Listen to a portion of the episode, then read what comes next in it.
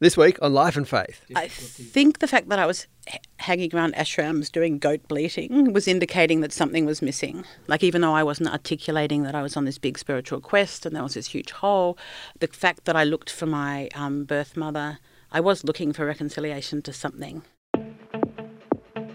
An opinion you can change, like you change a shirt, but a worldview is something like your skin color. It's part of who you are. I want to be able to read for two hours with no one interrupting me. I said, I know what I'll do will be heretical, but I don't want it to be blasphemous.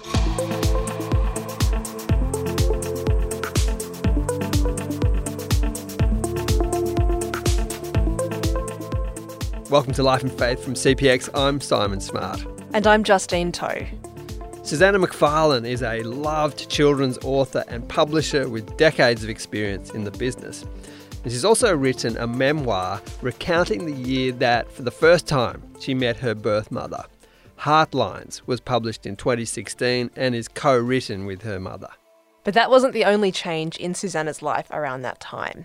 Having lived her life utterly uninterested in God or religion, and being mostly hostile to faith, she actually went through a dramatic conversion. Now, these days, Susannah is head of publishing at Bible Society Australia and also a good friend to us at CPX. Initially, the shift towards Christianity was not good news for her. We asked her if she was anything like C.S. Lewis, who became a well known Christian author, but who also described himself as the most reluctant convert in all England.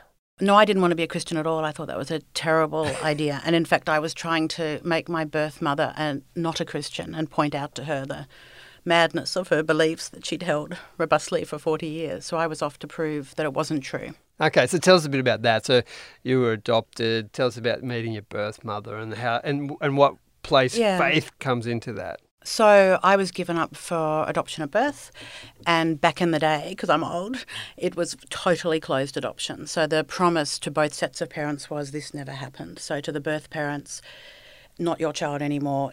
She'll never come back after you. To the adoptive parents, your child totally. The No other parents, so totally severed. In mm. fact, I saw my birth certificate recently, and it's totally blackened. Like it's just kind Ah, of expunged. redacted. Yeah, and then a new one put in its place. And I was really happy with that for certainly most of my childhood. I always knew I was adopted. I constantly looked like I was photobombing the family photos. Like there'd be my mum, dad, and brother, and then my sister and I, who were both adopted, looking like just crashed the perfect family photo because no kind of genetic similarity whatsoever. um, so I knew that, and people would say, "Do you ever want to find out about your birth family?" I'd go, "No, don't, not interested." Um, hostile non-searcher is the term. Apparently, there's a term for people like me. That's you. Um, and when I was 23, the laws changed, allowing records to be kind of opened up again. And my birth mother wrote me a letter, and I panicked and was very afraid of losing my life parents. So I declined any contact. Um, and it wasn't until my mum died about 25 years later, and I'd had children of my own, and thought, oh, that'd be terrible Yes. you know, to have a child and not to have it wandering around the world. So I went in search of my birth mother. Very long story. So long we wrote a book about it, but Mm. um, long story short, she one of the things she told me very early was that she was a Christian, and I went, oh, There's a it's bummer. terrible. I don't know. I suppose we'll go along with it anyway, kind of thing. Um, and she wasn't just a Christian; she was a full-blown Pentecostal, Okay. hands up, tongues up. It was like amazing, and I thought this is bad. Sorry, Susannah, before we go any further, can Mm-hmm. you give us a sense of what is your feeling towards religion as a grown adult who's now being told that your birth mother is a pretty intense Christian? Like, how, how's that going to be received by you? So I I didn't think about religion at all. Was fair to say. Like I didn't from what I did love the soaring descants of a good soprano at a school carol service, but that was really about as far as we went. Um, so when I found out my birth mum was a Christian and a full-on Christian, and she kept talking about how God was a person and He wanted to meet me, and I was going, "Oh no, she's mental."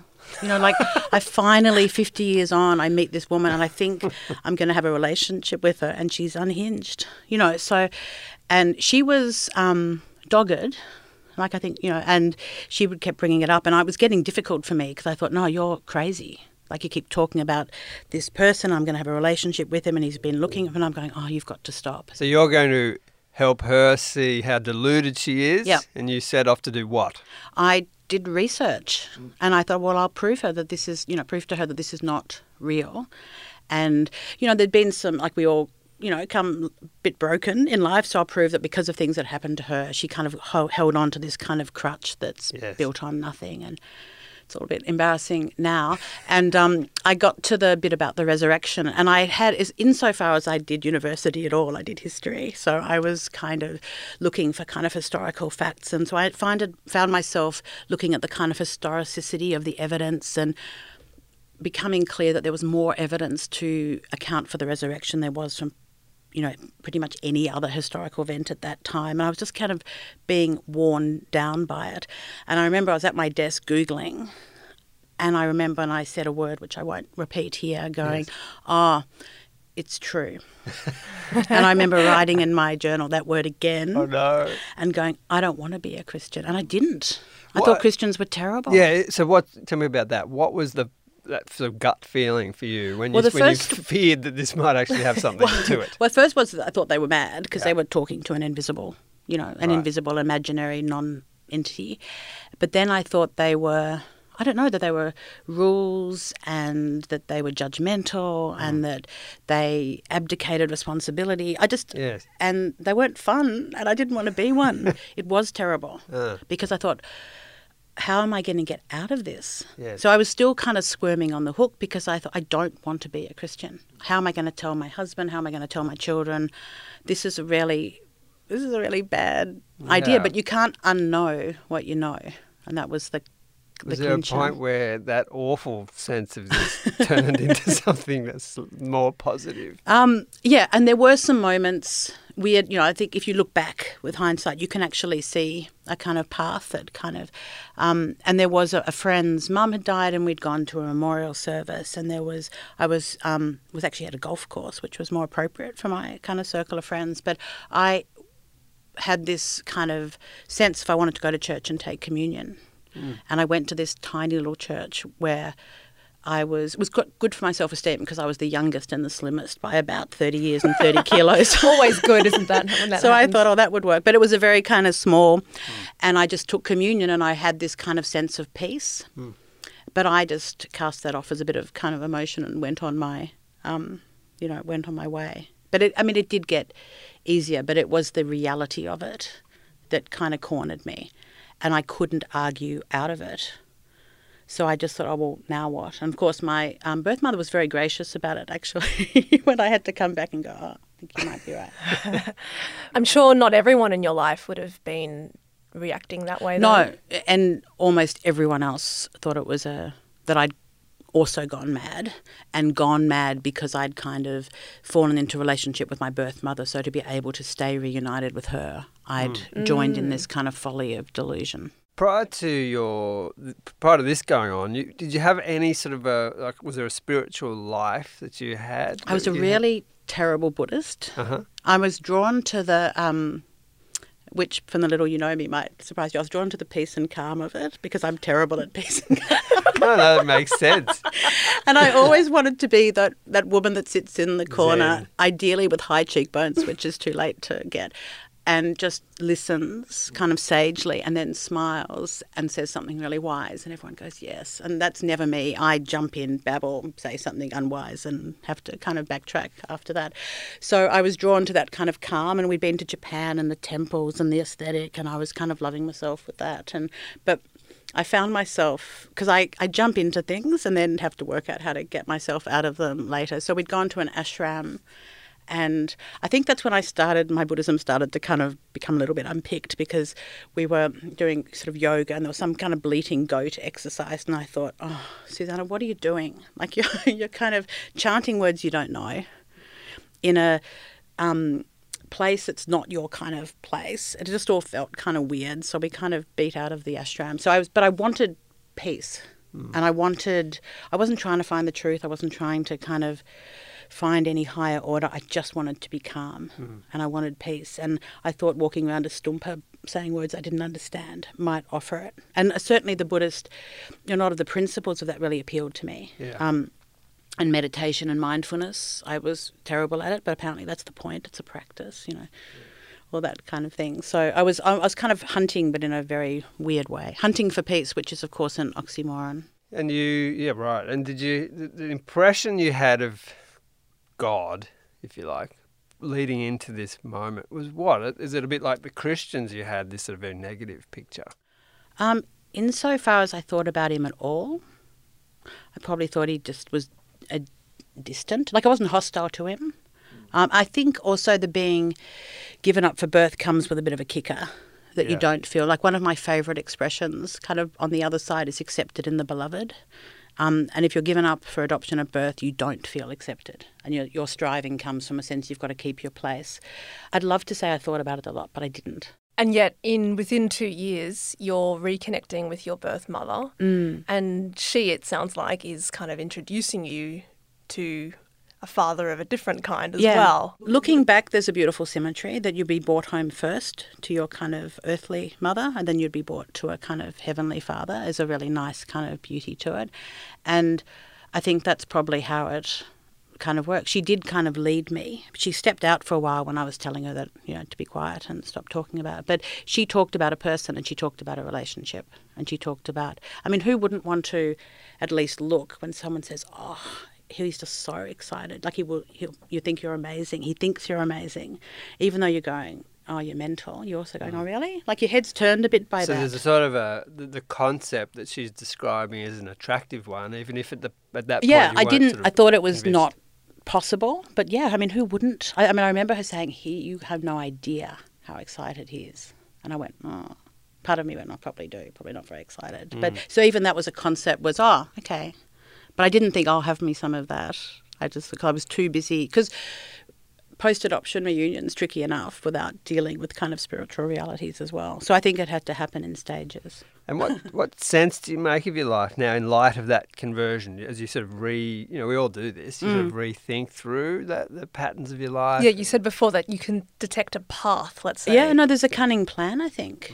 And I, I mean, I think what I've learnt of God in the five years that He um, has very cunning, loving plans for us all, and it's all about reconciliation and it's about forgiveness. And adoption reunion is essentially forgiveness. It's like to forgive something potentially quite unforgivable. And I think my best forgiveness work was done being a Christian. Like I gave it a red hot go as a terrible Buddhist, but my best work was done when kind of, you know, God was helping me do it. Um, and that peace and calm um, got a much better shot at it, I think. Because there is a surrender. And that's the bit I probably um, fought against as well. There has to be this moment where you go, okay, you do it. And I do remember saying to my birth mother, I can't do my life. And I think you have to come to, come, come to the end of your rope to go, I can't do this, I'll give something else a shot.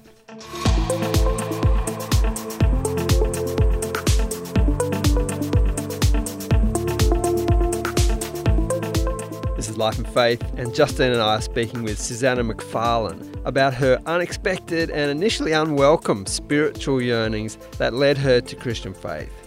The connection with the mother she was separated from at birth was a key marker in her life and was part of the shift that took her to a place of more openness to God and the promptings she now feels she was receiving from Him. All this was a shock to her and her family and her friends. Normally the conversation's avoided. Uh-huh. Like, um, so I, I did have a, a water baptism second time round, and my close friends, good on them, did come, and they were a bit kind of like, oh, so I must be loved by them. Um, a- a lot of them were interested to find out, and because I'm not, like I am, I'm not mental. I am kind of intelligent, well read. I don't fit their boxes because the boxes, we never normally know people that sit in those boxes. They're just, you know, kind of stereotypes. So it's perplexed a lot of people. Um, and also my children, because my children are um, adults, they're 24 and 21. Um, and they were, I mean, most people were angry. Once they stopped being interested, they were cross. They saw it as a betrayal um, and that I jumped sides somehow.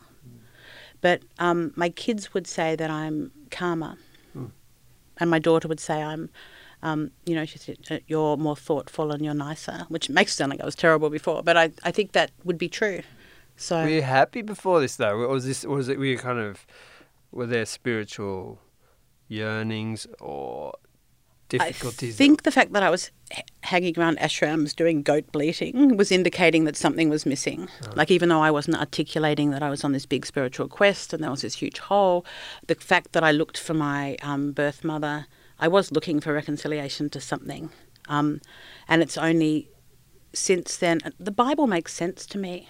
And I hadn't read it. I mean, First Corinthians thirteen. That was my. That was it. That was my full extent of the That's- Bible. that- so for those who don't The know, that's the famous famous Yeah. passage Yeah. about love, Love. that's read at weddings. Every second school and does it's it. beautiful. It's It is- great poetry. it is beautiful. That's, that was your the extent of your biblical knowledge. Pretty much, and the Ten Commandments that I was offered a dollar for every one that I learnt by someone at some Okay. stage growing up. So it's quite We won't test you on them now. No, um, but reading it as a, I mean, being a writer and a publisher, to just read it as a book, I mean, it's amazing.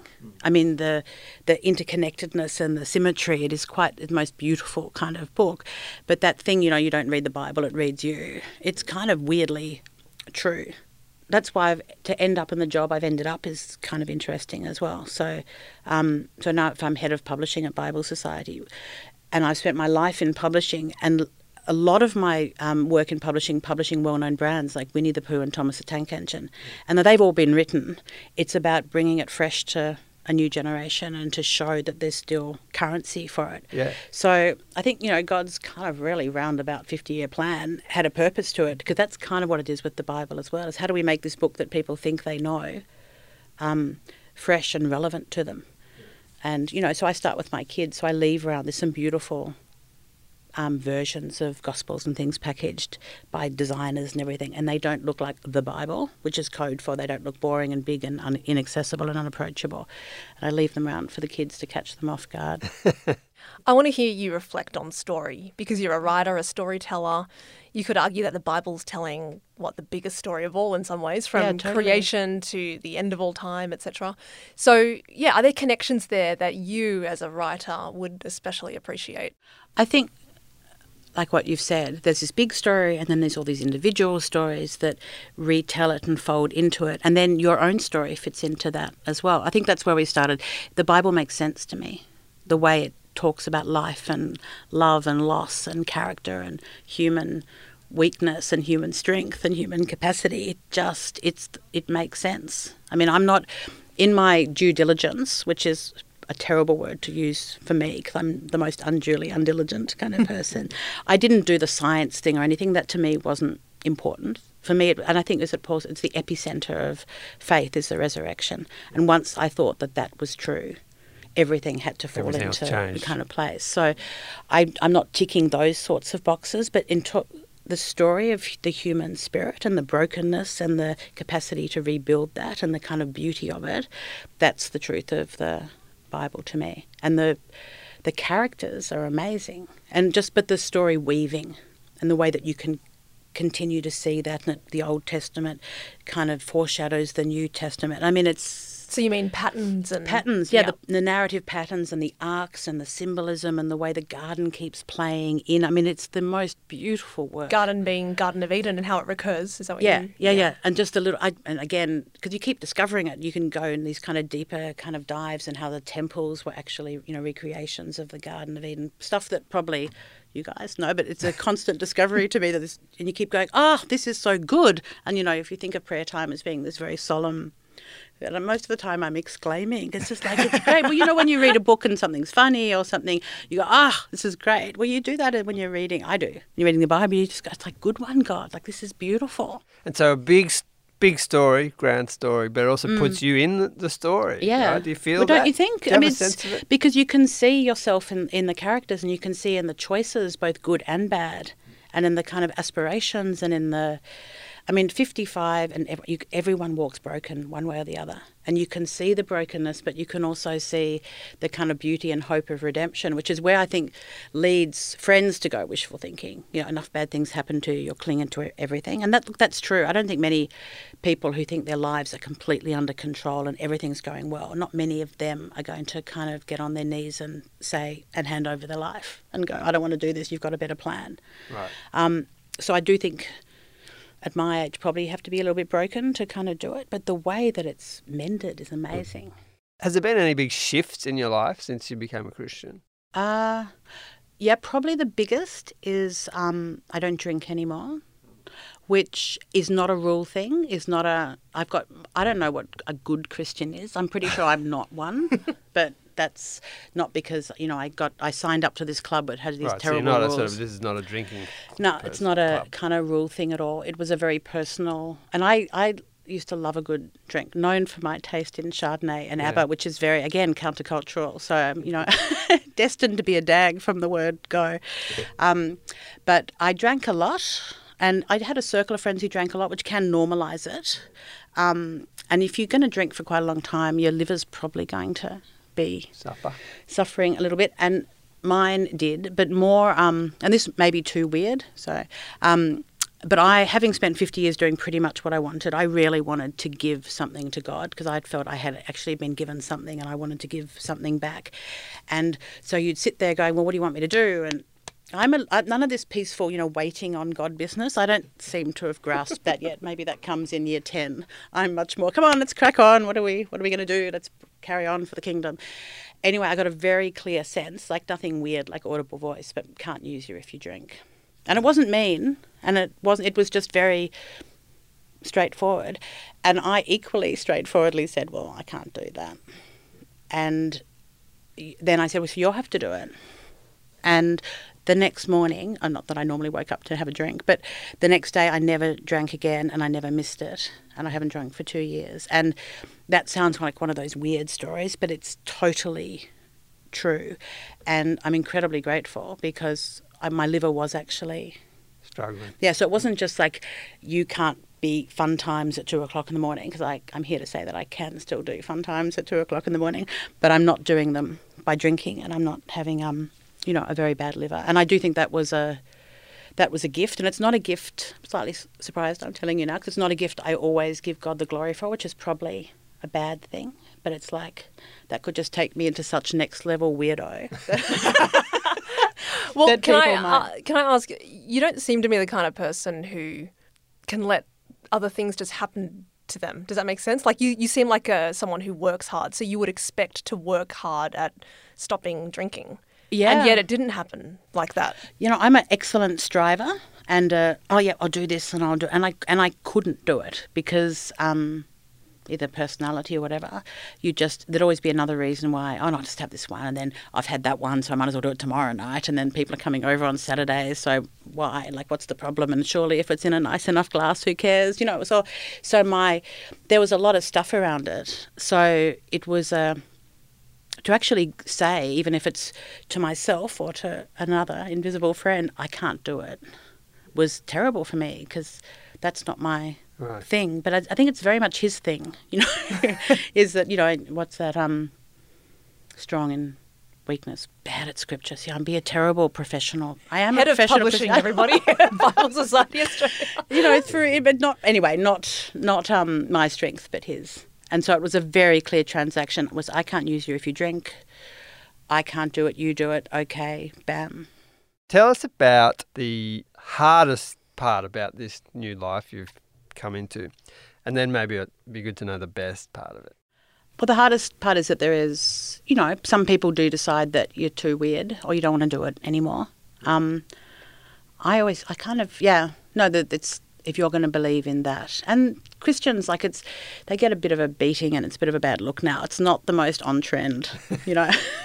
like, head of publishing Not- Bible Society, not sort of the route to the cool part of the yeah. magazine. No, no, and it's you know, it's no, it's terribly uncool.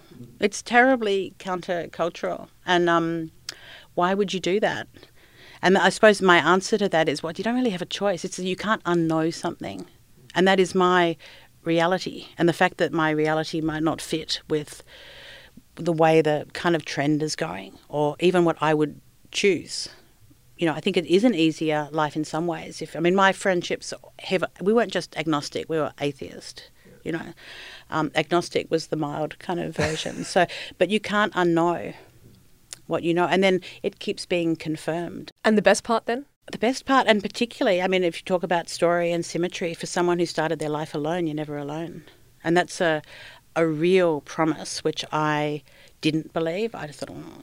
and also, if you're not alone, but the person's imaginary, that's not much help, is it? You know, invisible. But no, you're not alone. There is a sense of bad stuff can happen. I think that was the a few bad things have happened over the last years and going, well, where's your God? And I think there's a psalm that does that. Where's your God now? Like, what's he doing? And it's like we were never promised that there wouldn't be trouble. It's just we'd never have to go through it alone. And I think that over the last couple of years, and people said, why are you still standing? And it's kind of, I can gladly say because I'm not doing it by myself. And a lot of, they do crack through. Like this heaven would be hopeless if it just stayed up there, don't you think? Like it's a very long wait, you know, if we're waiting. But the fact that I think heaven does genuinely break through down here, either through by the deployment of other Christians or stuff that happens. If you're someone cleverer than me said it, there's little God moments everywhere. You just have to be alive for them, and and we might see them, and it's only looking back we go, ah, that's what was going on.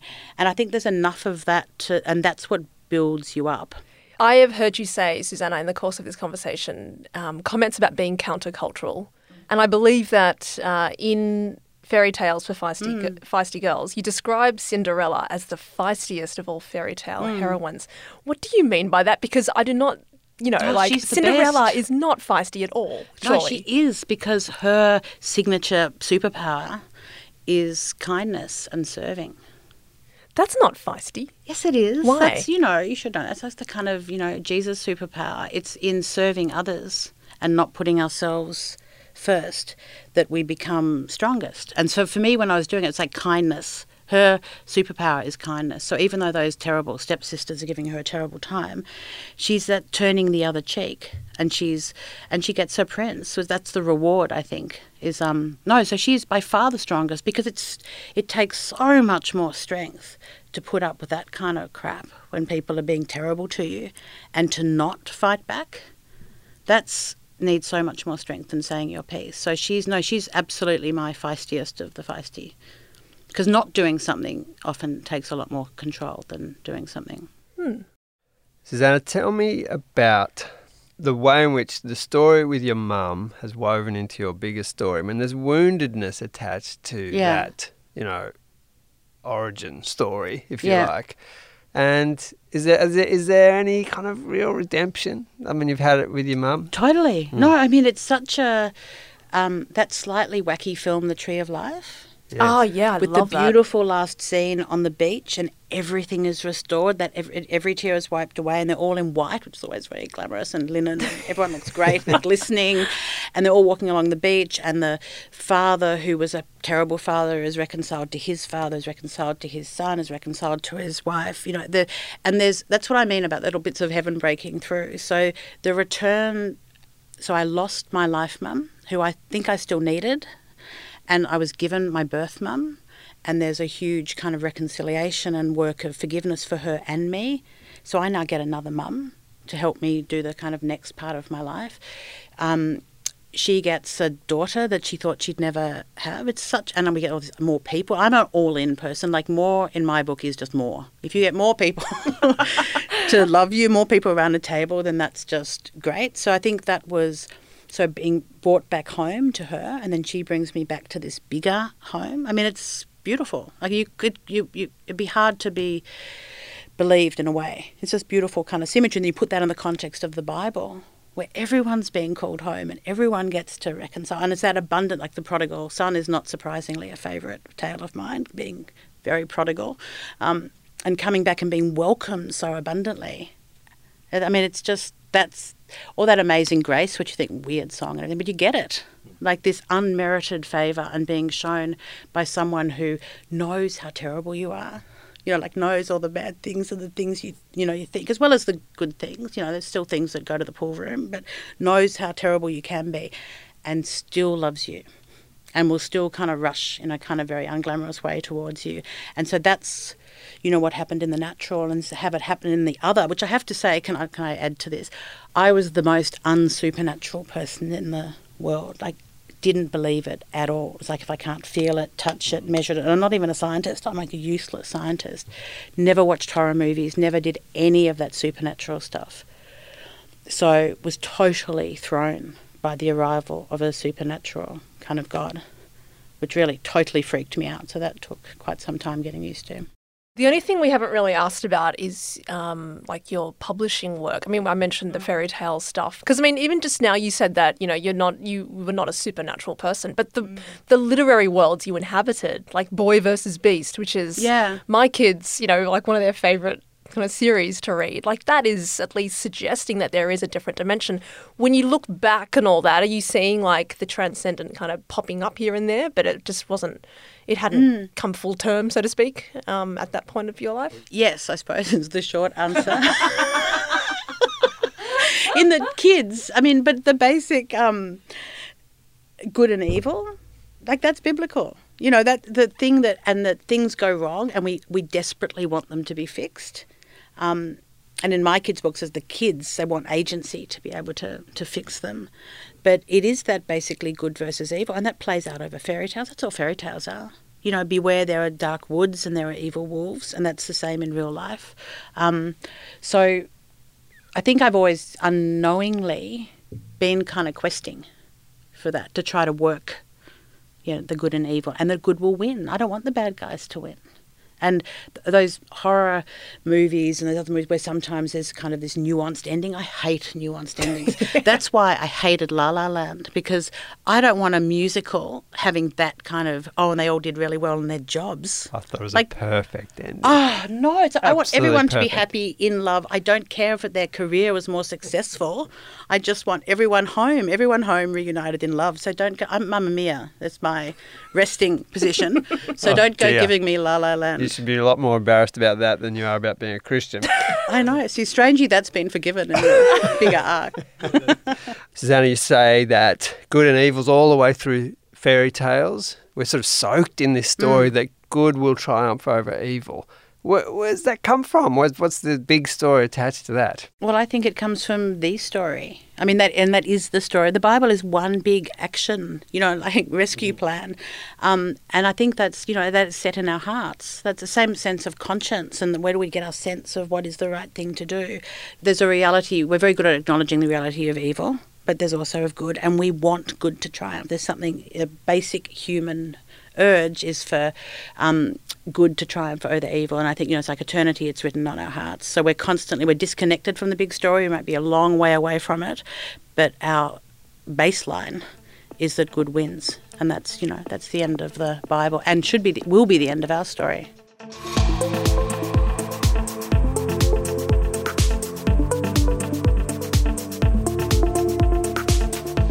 This has been Life and Faith with me, Simon Smart. And me, Justine Toh. Susannah's memoir of the year she met her birth mum is written with her mum. It's called Heartlines The Year I Met My Other Mother. Susanna also writes kids' books like the EJ 12 Girl Hero series, the EJ Spy School series.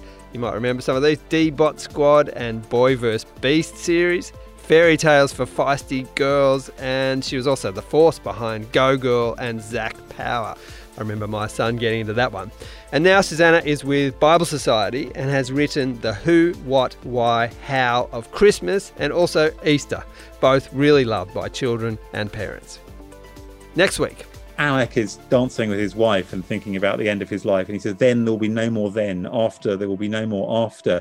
That's very deliberately constructed to allow for the possibility of eternity because it's only no more sequence, no more time. It's not no more being. It's not no more hope. It's just no more of the ticking of the clock.